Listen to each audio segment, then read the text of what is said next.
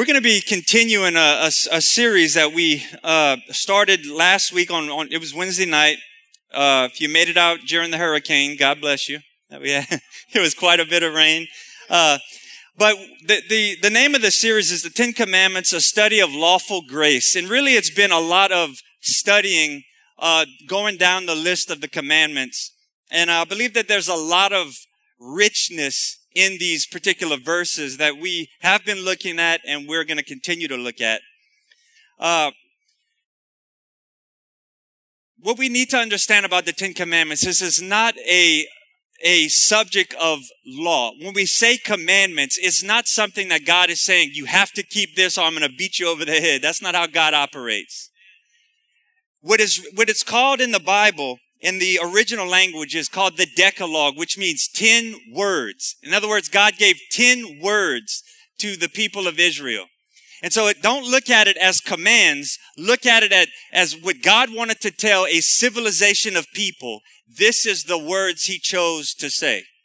Now, when we talk about lawful grace, what does lawful mean? Lawful means being in harmony with the law, law abiding, allowed or permitted by law, recognized or sanctioned by law, appointed or recognized by law, or acting or living according to the law. That means when your faith is in Christ, you are considered lawful. You are considered a law keeper in the eyes of God. That's what that means. And then the word grace. According to the definition in Merriam-Webster's, it's according to the unmerited divine assistance given to humans for their regeneration and sanctification, a state of sanctification enjoyed through divine assistance, approval, mercy, pardon, and reprieve.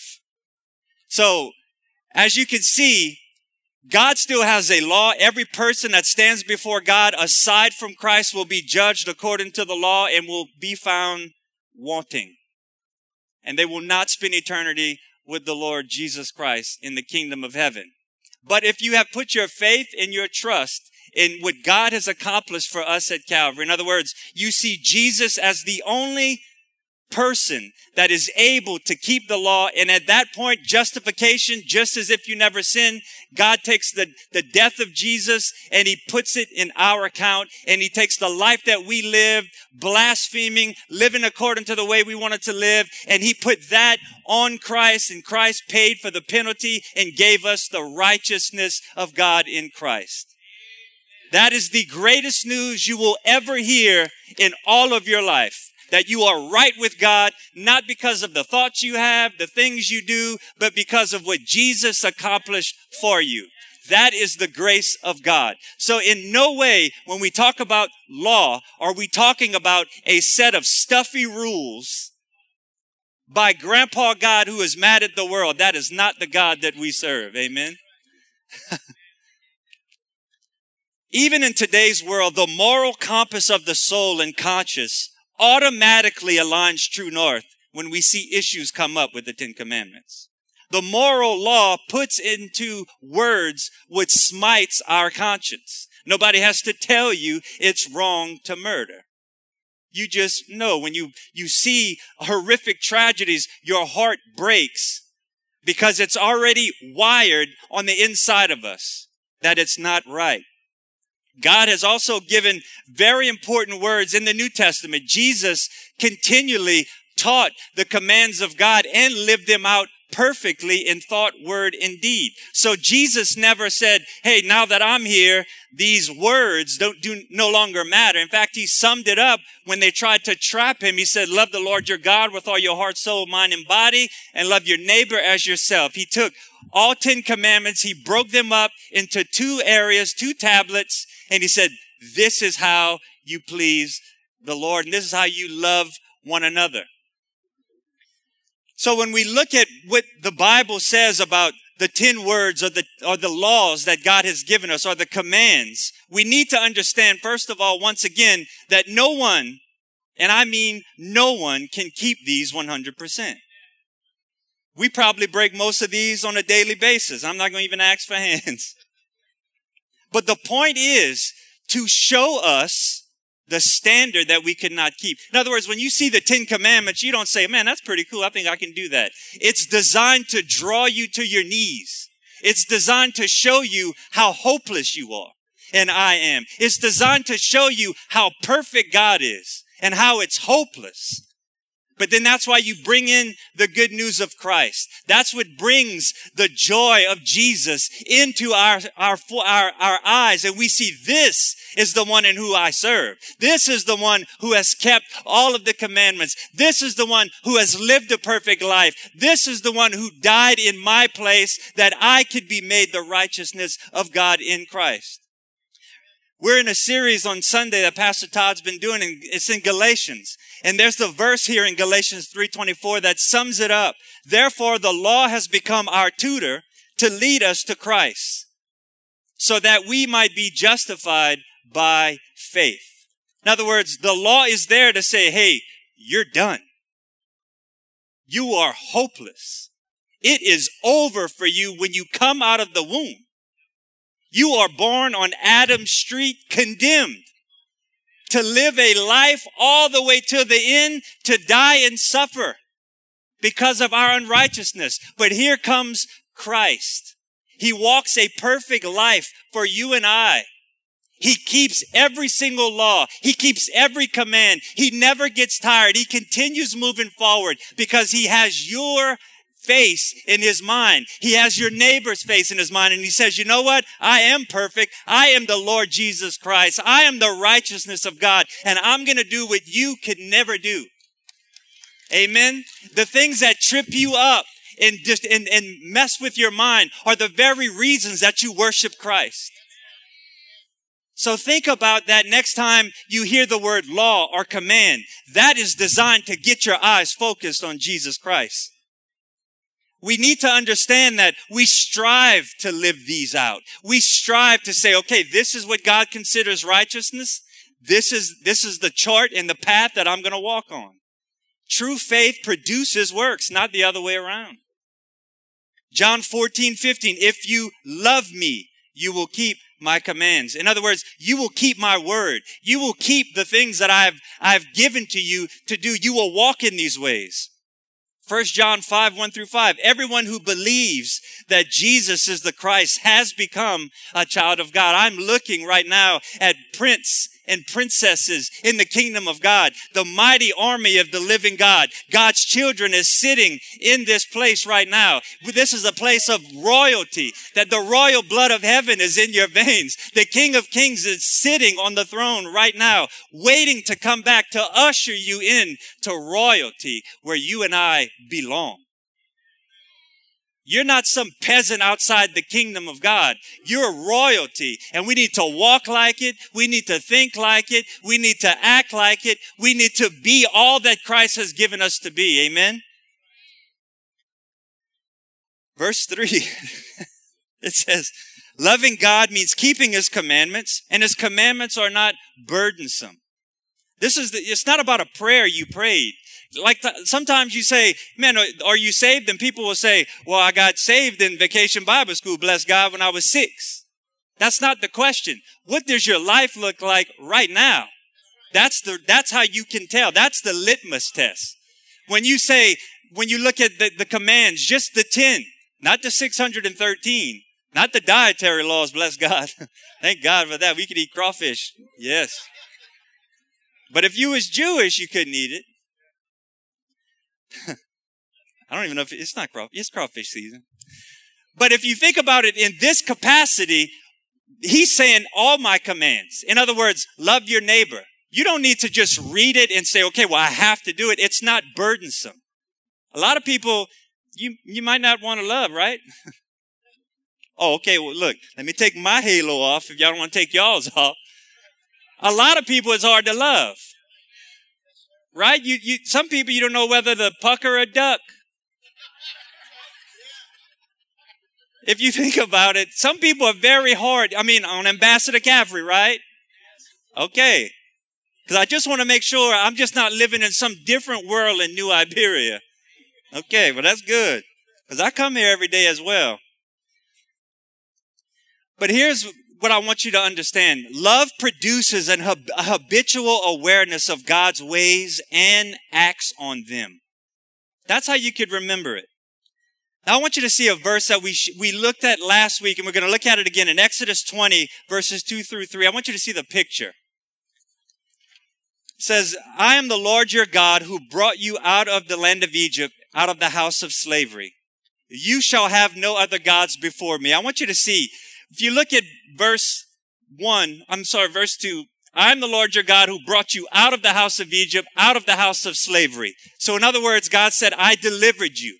Now walk in my ways. In other words, you're not doing these commandments to get God to notice you. He initiated the relationship with you. And then he says, now this is what I require of you.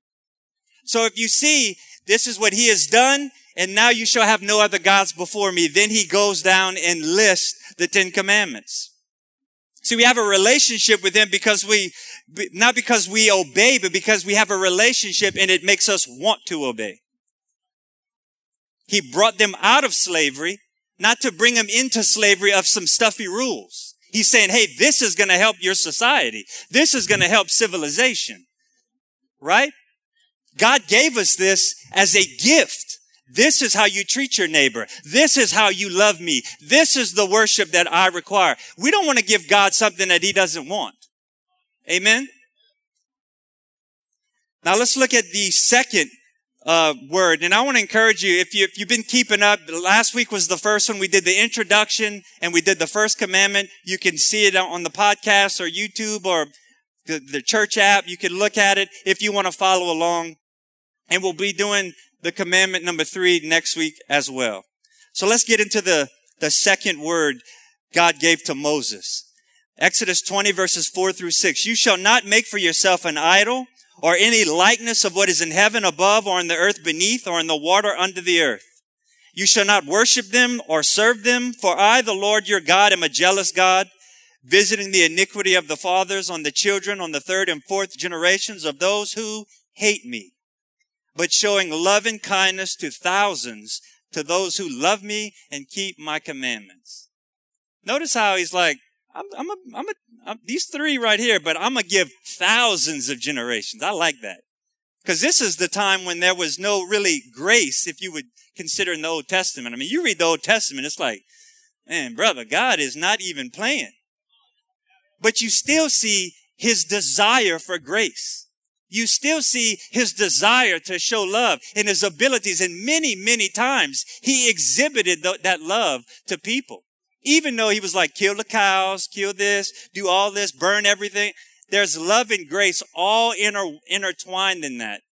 And like I said, when we talked last week, there were different scenarios that we used that seemed harsh. But if you look at what God was doing, you saw the grace of God shine through it. I'm not going to take the time to talk about it this week. Like I said, go look and you'll see it. Now, you could say if the first commandment is about worshiping the right God, the second commandment could be summed up as worshiping him in the wrong way. Tonight, I want to give you the why and how this applies to us. If you remember the story of Abraham, he was told to leave his idolatrous house and his idol-making family. Then you look at the New Testament. Here comes Paul. He goes to the coffee shop, I guess you could say, at Athens, Greece. He sees there wasn't really a coffee shop. That's just where the meeting of the minds went. And he went to this intellectual city of the greatest minds assembled in this one spot. And here comes Paul, who was an absolute genius, by the way, who counted all of that as dung. You can know what dung is? Okay. Everybody know what dung is? All right, praise him. But he sees all these idols, and this is what he says. I can see that you are religious. Idols look religious, right? They carry this mystique of spirituality. So with that being said, let's sum it up in layman's terms. Number 1, we should not make an image to represent God. And number 2, we should not worship any image of any kind. That's how you can look at the second commandment. But that would not be fun if we didn't dig into the lurking questions that you might have in your mind, right? Or is it just me? I like to look at things like this and say, well, what about this? And what about this? And what about this, right? Because people are asking questions, and we need to be ready to give an account, and that's what I want to try to do tonight. Now, this commandment does not indict art, right? It does not indict all statues. And here's how we know, because you might be saying, whoa, that don't make sense. If you look in the tabernacle, on the veil that was there separating God from the people, there was embroidered angels on that. As well as when you look on the top of the ark, there were two angels that were facing this way, made out of gold with wings, and that's where the blood would apply. So if God didn't want that to happen, he wouldn't have told Moses, put two angels on the top. Does everybody understand that? Because I don't want you to think, oh man, I got a picture of Jesus. Look out. That's not the case. However, if you are lighting candles and bowing down to it, I would stop that. Amen? Now, I'm not trying to meddle, but this is a meddling subject. Amen. But we all family in here, and we could talk, right? Okay. If not, just see me after the service and take it out on me. Exodus 32, 1-4. When the people saw how long it was taking Moses, I love this translation of this particular verse. Watch this. This is crazy. When the people saw how long it was taking Moses to come back down the mountain, they gathered around Aaron and said, come on, man, make us some gods who can lead us. We don't know what happened to this fellow Moses. This fellow. Poor Moses was the spokesperson. And I mean, that brother could have got beat by Pharaoh and all. They're like, this dude, whoever this cat is right here, this guy Moses brought us out here to die. And Aaron's like, calm down, guys. That's just how I think it went. So Aaron said, look, take the gold rings from your ears and of your wives, which think about it. Hey, honey, give me them earrings you got. So that tells you there was a stressful environment. And daughters, and bring them to me. All the people took the gold rings from their ears and brought them to Aaron. Then Aaron took the gold, melted it down, and molded it into the shape of a calf. When the people saw it, they exclaimed, O Israel, these are the gods who brought you out of the land of Egypt. Now, I want to give you a special treat tonight. I want you to look at the screen above you. This is on Mount Sinai, if you don't know. This is in Saudi Arabia. They found Mount Sinai. It's the real Mount Sinai where God came down. I mean, they opened it up. This is the actual altar that the golden calf was placed upon.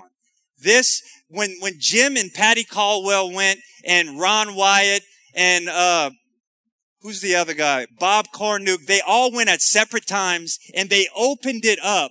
And this is what, see, these are the pictures of the gods, the hieroglyphic gods. Because this is what happens. People say, well, you see, bless God, the Bible's full of contradictions. The Bible says, O Israel, these are the gods who brought you out. So they were like, there was one golden calf. You see a misinterpretation. No, these are hieroglyphic gods that they worship. Once again, the Bible and archaeology back each other up 100% of the time. The Egyptians worshiped hieroglyphics. They drew the gods. They put the actual gold calf on top of this, and it was the altar. And so you can look this up on YouTube. I mean, I would encourage you to go and check it out. It's amazing. When you see the top of Mount Sinai, you can see that fire came down. They had people that went in and tested the rock. They busted the rock open. There was like, it's impossible. This rock is not burnt on the inside. It's as if some fire just came and sat on top of this. We don't know how that happened. Well, we know the Bible says God descended, right? Then you could see the 70 springs, I mean, the 70 palms and the bitter springs. So as these guys went and walked, they saw the palms. They tasted the springs. It was bitter. They saw the area where this giant tree was burned. I mean, they saw all of this. They literally said it seemed as if this just came right out the Bible. But the issue was Saudi Arabia had this blocked off.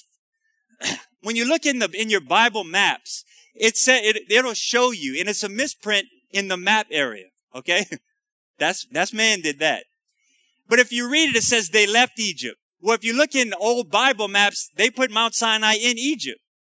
So Bob Cornuke was a detective, and he said, you know what? I'm going to put feet to this, and I'm going to just do what the Bible says. And he went. They were able to get into this. They asked some natives. They said, hey, is this Mount Sinai? And they said, oh, the mountain of Musa, which is Moses. It's called Jabal al-Lawz. I encourage you to go check it out. You will be fascinated by what you see. So let's get back to the verses. I know you want to camp out here. Like, hey, guys, we got a video, but we don't. So what this commandment is speaking of, the children of Israel literally made a golden calf and said, this is our gods. They got impatient and they started worshiping this thing. The Egyptians worshiped the god of, it was called Apis. And what it was in the Memphis region, there was a bull that they worshiped, and it was the god of grain and herds. That's basically what they worshiped. So they were breaking the first commandment and the second commandment. Now, what does it look like today? The bowing down before statues of anything and giving it adoration or praise is the purest form of idolatry. Just in case you didn't know. That's kind of awkward. It's quiet. Hope y'all don't have stuff y'all bow down to. This is the place where we sort it out and fix it, though, right? Amen? I'm going to keep that moving. Boy, I just felt beads of sweat wanting to pour out of my head. Listen, just so you know, if they found the actual cross that Jesus died on, it would have no power. You need to know that. We live in a very superstitious culture. Okay? All right. That was easier. Now here's the life application. Let's finish the back half of the verse. Exodus 20 verses 5-6. You shall not worship them or serve them, for I, the Lord your God, am a jealous God, visiting the iniquity of the fathers on the children, on the third and fourth generations of those who hate me, but showing loving kindness to thousands, to those who love me and keep my commandments. Here's a personal example. I had it was a second aunt, I guess you could say. And my mom, this was in Jeanerette, so, you know, hey, New Iberia, Jeanerette. Where's Maria? Huh. No, Maria lived in Jeanerette. That's the joke. Yeah. Now, Jordan from New Iberia. Yeah, there you go. Hey, listen, you'll be safe if something pop off and you got New Iberia people in here. That's all I'm going to tell y'all. And Granville. But here it is. Okay, we would go to this aunt, and I believe she was a nun. And I would walk in this house, and I'm about probably 5 or 6 years old. And I would walk in, and there was this statue, and this thing was huge, like big, and it was just sitting here. And, you know, I'm drinking Kool-Aid and coffee, and my mom and them are visiting. And she had idols everywhere. And as I thought about that, I remember later on sleeping at my great-grandmother's house, taking naps, and there was that statue in Papa and Mama's room looking over me. So I'm trying to connect the dots with my mom. I'm like, hey, did that statue follow us? Because, you know, as a kid, the statue just, it was a saint or a nun or whatever. And I just remember seeing that, and it spooked me. It really did. So the point is, if we raise our kids in an idolatrous environment, we may walk up and say, hey, can I have that, and bring it into my house? Right? Look what it says in Ezekiel 19-24. What, you ask, does the child pay for the parent's sins? No, for if the child does what is just and right and keeps my decrees, that child will surely live.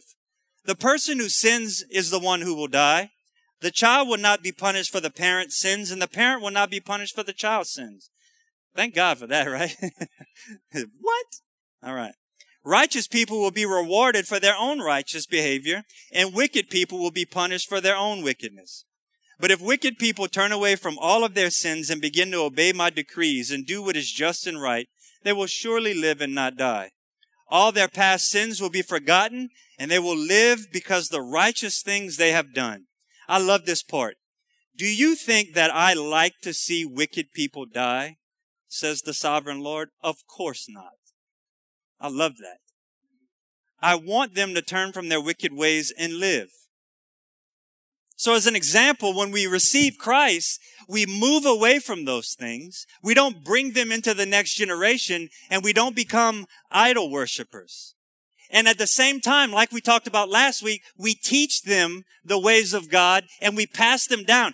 Remember the verses we read last week about being wise and understanding and having a really bright society. Teach your kids the ways of the Lord. Teach your kids and grandkids the Ten Commandments.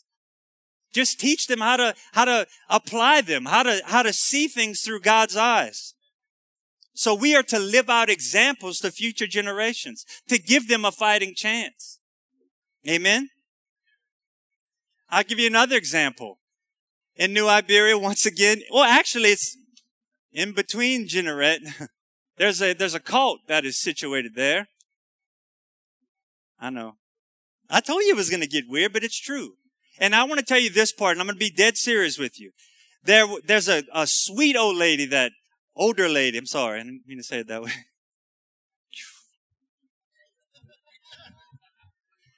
There's an older lady that is there, and she comes in and she talks to Shannon. And what happened was her kids, and they basically all grew up in this environment.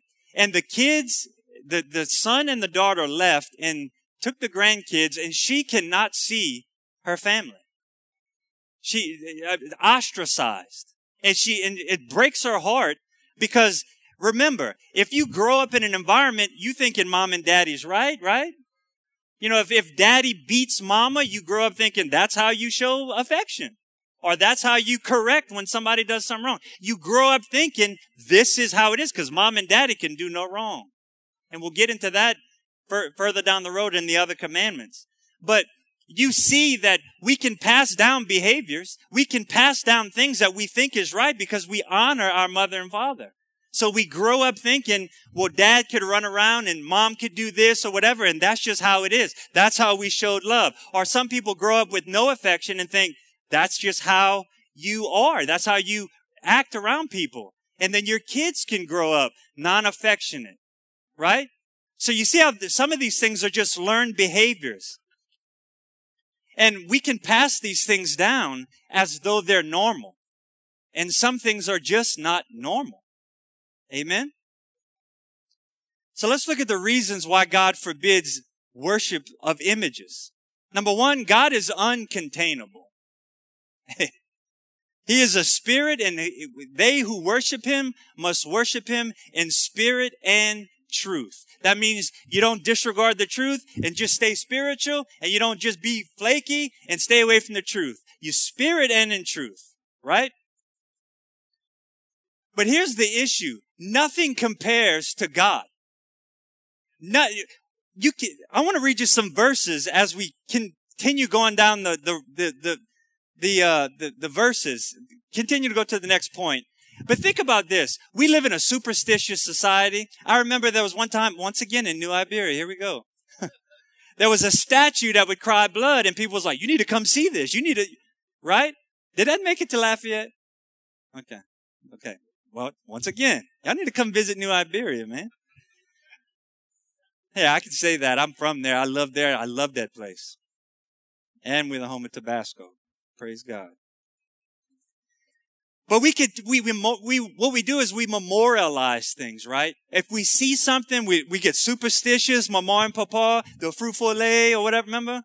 All those types of things. That's in our folklore. And then we end up believing that and thinking, well, that's just how it is. And I know some people may be offended, but we have to separate truth from fiction. We got to stay away from wives' tales and things like that. It muddies the gospel. Now, you know, I'll give you an example. I'm going to bring Brandon in this. There was one time me and him went to a lady's house. She doesn't come here. It's not because we went there. No, it's really not. Right? She's like, wait, which time did we go? All right. We went there. She needed some prayer to pray over her house. She was having issues. And so Brandon and I would just, well, what about this? And what about this? And we just prayed and was like, yeah, I probably wouldn't have that. So we walk in this room and it was like idol center. Remember? Yeah, now you remember. Okay. And I mean, they had things that were blessed by this. And I mean, it was just, but she was feeling suffocated. She was feeling troubled. She didn't have any peace. And we were like, hey, man, this room, probably we should take a wrecking ball to this room. Because it brought a lot of gris-gris, I guess you could say. But the fact of the matter is when we told her, she didn't really receive that. And, you know, we hadn't seen her since. Not because of that. I don't know, maybe. Let's go. Number 2. God is uncomparable. And I'm going to just, you know how they say on social media, I'll just leave this right here. I'm going to give you some of my favorite verses. I know we got to go, but. Isaiah 40 verses 12 through 14. Who else has held the oceans in his hand? Who has measured off the heavens with his fingers? That's literally from here to here. God is like, this is how much space. This is how much it measures out to. Who else knows the weight of the earth? Who has weighed the mountains and hills on a scale? Who is able to advise the Spirit of the Lord? Who knows enough to advise him or teach him? Who has the Lord ever needed anyone's advice? Believe me, I try that all the time. God, this is what I would do. Huh, I know y'all do. Let me see your hand. I just want to make sure I'm not the only heathen. All right, good. See, God? Does he need instruction on what is good? Does someone need to teach him what is right? See, a picture of a small God produces small worship. We serve an all-powerful, almighty, unmatched, unrivaled God. There is nothing that is too big. There is nothing outside of his realm, and nothing ever towers over him. I don't even think dust is able to fly above God's head. Isaiah 40, verse 18 through 20. To whom can you compare God? What image can you find to resemble him? Can he be compared to an idol formed in a mold, overlaid with gold and decorated with silver chains? In other words, he's saying, can rich people make something that represents me? No. Or if people are too poor for that, they might at least choose wood that won't decay as a skilled craftsman. See, God is really being sarcastic here, so God bless sarcasm, right? To carve an image that won't fall down. Isaiah 40:15. He picks up the whole earth as it was a grain of sand. And I literally on the way in was like, I need to get a grain of sand. But literally I can tell you I have sand right here and you'd never know. That's literally how God sees the earth. If I dropped the sand, you would not even see it. That's how God measures the whole earth. It's amazing. God sits above the circle of the earth. Isaiah 40 verses 26. Look up into the heavens. Who created all the stars? He brings them out like an army, one after the other, calling each by name. In other words, God is like, you see this millions of light years? That star? That's Bob. That's Bob. Bob's purpose is this. This is Marie. This is Mary. I mean, God knows the names of the stars because he is great and incomparable strength is what he has. Isaiah 40 verse 28, no one can measure the depths of his understanding. So in other words, we don't need to instruct God. God, this is what I would do. He has depth of understanding we cannot even touch. Number 3, believing comes from hearing. There's coming a day where faith will end in sight, right? Hopefully that day is soon when the Lord returns.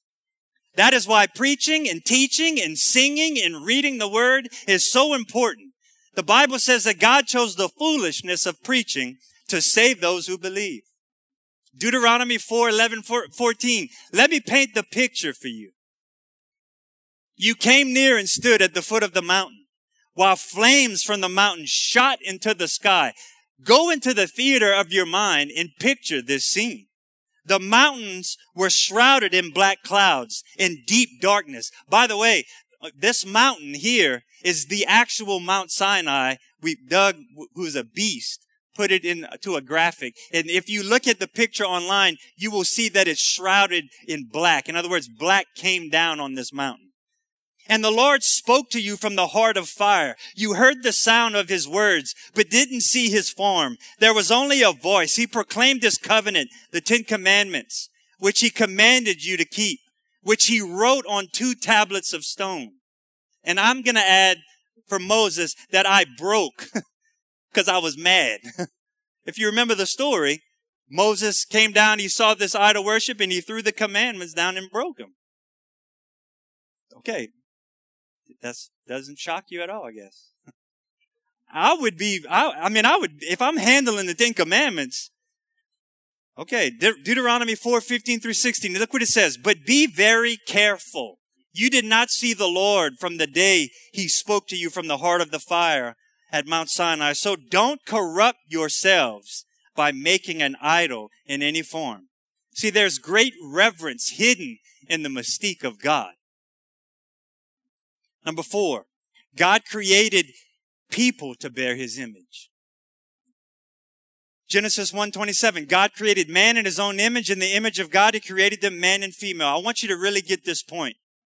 God himself chose to create human beings to represent himself. Idolatry diminishes God and it diminishes us. Let me push this a little further. When we sin against our neighbor, we're misrepresenting the nature of God and violating the divine image of God. So in creating an idol, we are looking for God's image where it doesn't exist. And in the other case, we're violating God's image where it does exist. That's why we should love our neighbor. Once again, you see the 2 tablets intersecting, honoring God and loving our neighbor. And instead of creating something to represent God, let's love our neighbor. And in that, we worship God. Amen. So here's the life application. Number 1, and we're finishing up here. Guard against our superstitious bent. The Bible says in 1 Corinthians, flee from the worship of idols. 1 John 5:21, guard yourself from idols. In other words, don't let your heart drift to folklore and myth or statues, right? Some people have statues, and I understand that, but some people have statues. And it's like, oh, this is a sacred area. This wards off evil, right? But it really doesn't. God, the devil's not afraid of a statue. He's not. I thought about getting that statue, that big thing, and that would have been a great, but I don't want to do that. Revelation 13:14-15. I won't take the time to read this, but here's another serious point here. When we look in the last of the last days, you're going to see, hopefully not you. Okay, let's just say that. But you'll see the false prophet will create this image and it will speak and live, right? Now, there's some people that'll be like, whoa, that must be God. Look, Papa and Mama told me that this would happen, right? Because if you're superstitious, you'll fall for anything, right? You'll say, well, this must be this. I mean, we do it all the time. I saw this and I saw that, so it must mean this. Everything comes full circle when we think about it. Daniel was told to bow down before a statue, and people are going to see that in the future.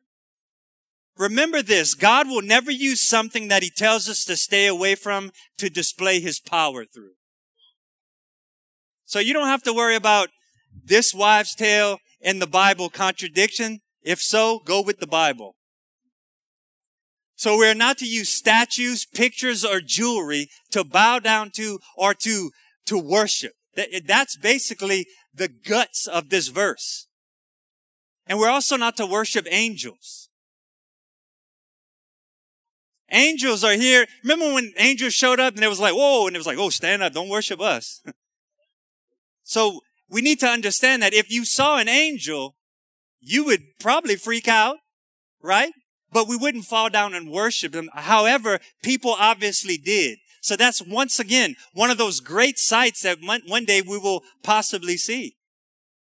The Apostle Paul wrote, this is something that I want to talk about that really could affect all of us. This is what Romans chapter 1 says, verse 21. Because when they knew and recognized him as God, they did not honor and glorify him as God or gave him thanks. But instead they became futile and godless in their thinking, with vain imaginings, foolish reasoning, and stupid speculations. Their senseless minds were darkened. Claiming to be wise, they became fools. Professing to be smart, they became simpletons.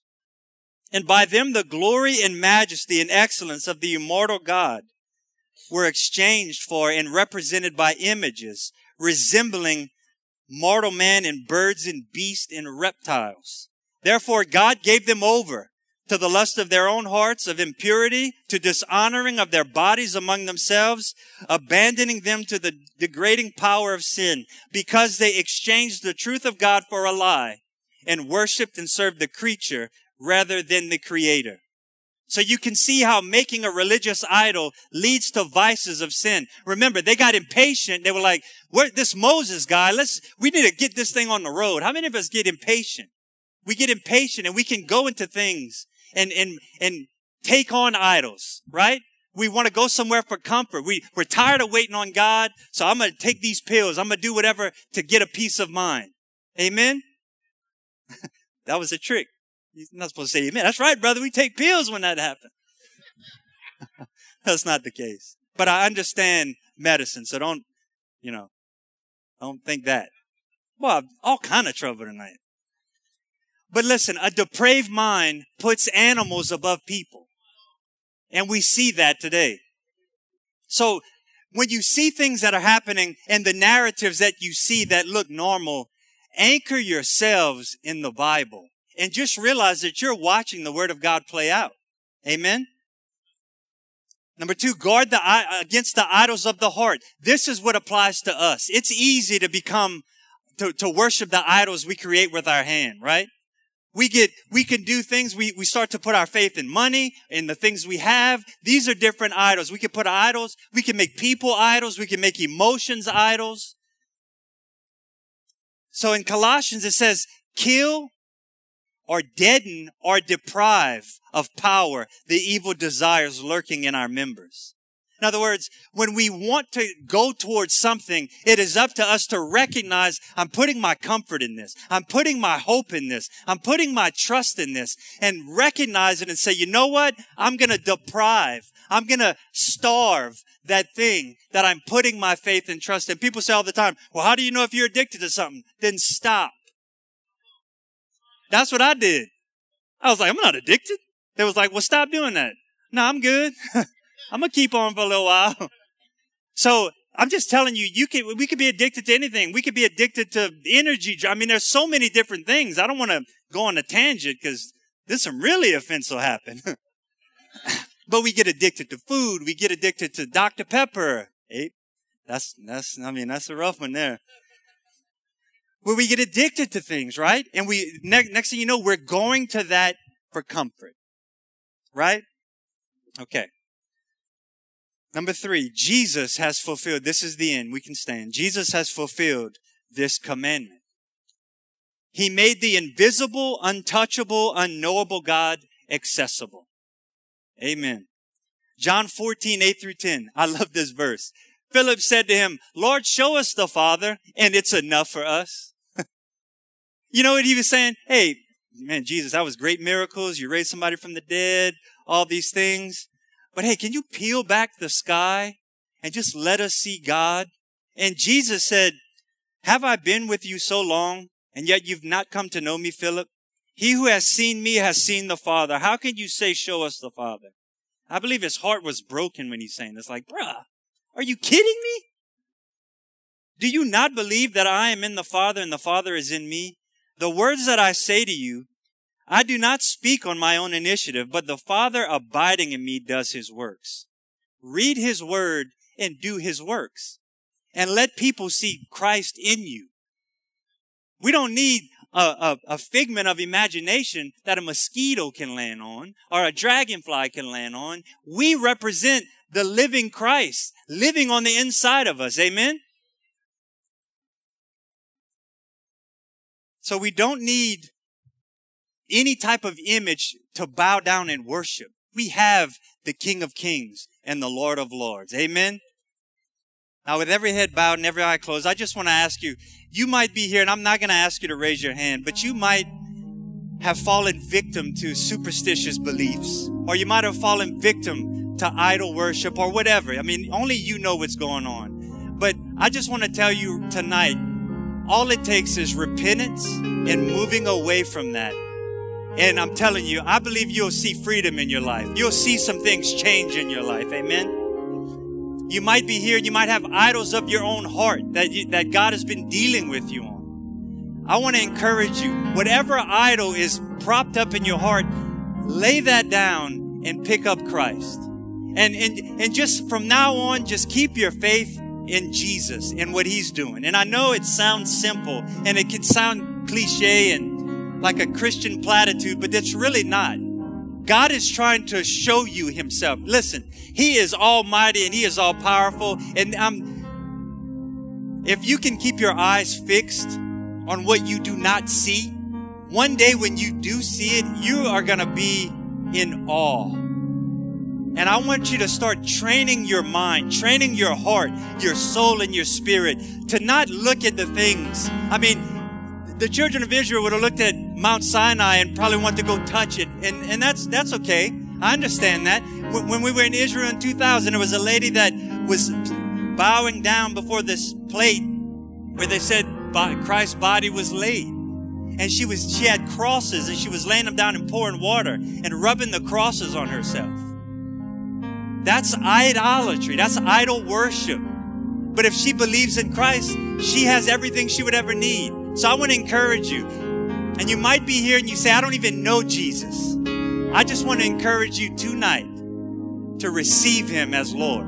And I want to pray with you with every head bowed and every eye closed. If you do not know Jesus and you want to receive him tonight, I just want the whole church to pray this prayer with me. The prayer is not going to save you. It's if you meet it in your heart and your life now shows a regenerated, repentant spirit in life, right?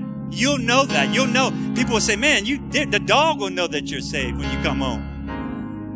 Father, I just come right now in the name of your son, Jesus. And Father, I bring the people of God before you as well as myself. And Lord, we're asking for your grace and your mercy. And Lord, if there is anybody that is here that does not know you, God, I ask that you would invade their heart and their space with your grace and power and love, and show them that you are the King of Kings and the Lord of Lords. God, show them what it means to be a child of the Most High. And God, I'm asking that if there's any idols that are in the hearts of the people, crush them down to fine face powder and show them, not you, the idols. Amen? Yeah. Lord, I'm asking that you would show them your great and mighty ways. God, that they would move away from the things that are taking your place. God, just show them what we're talking about. In Jesus' name, we pray and ask. And the church said, amen, amen. Praise God. Amen. Well, if you need prayer, we'll be up here. We'd love to pray with you. If not, good night.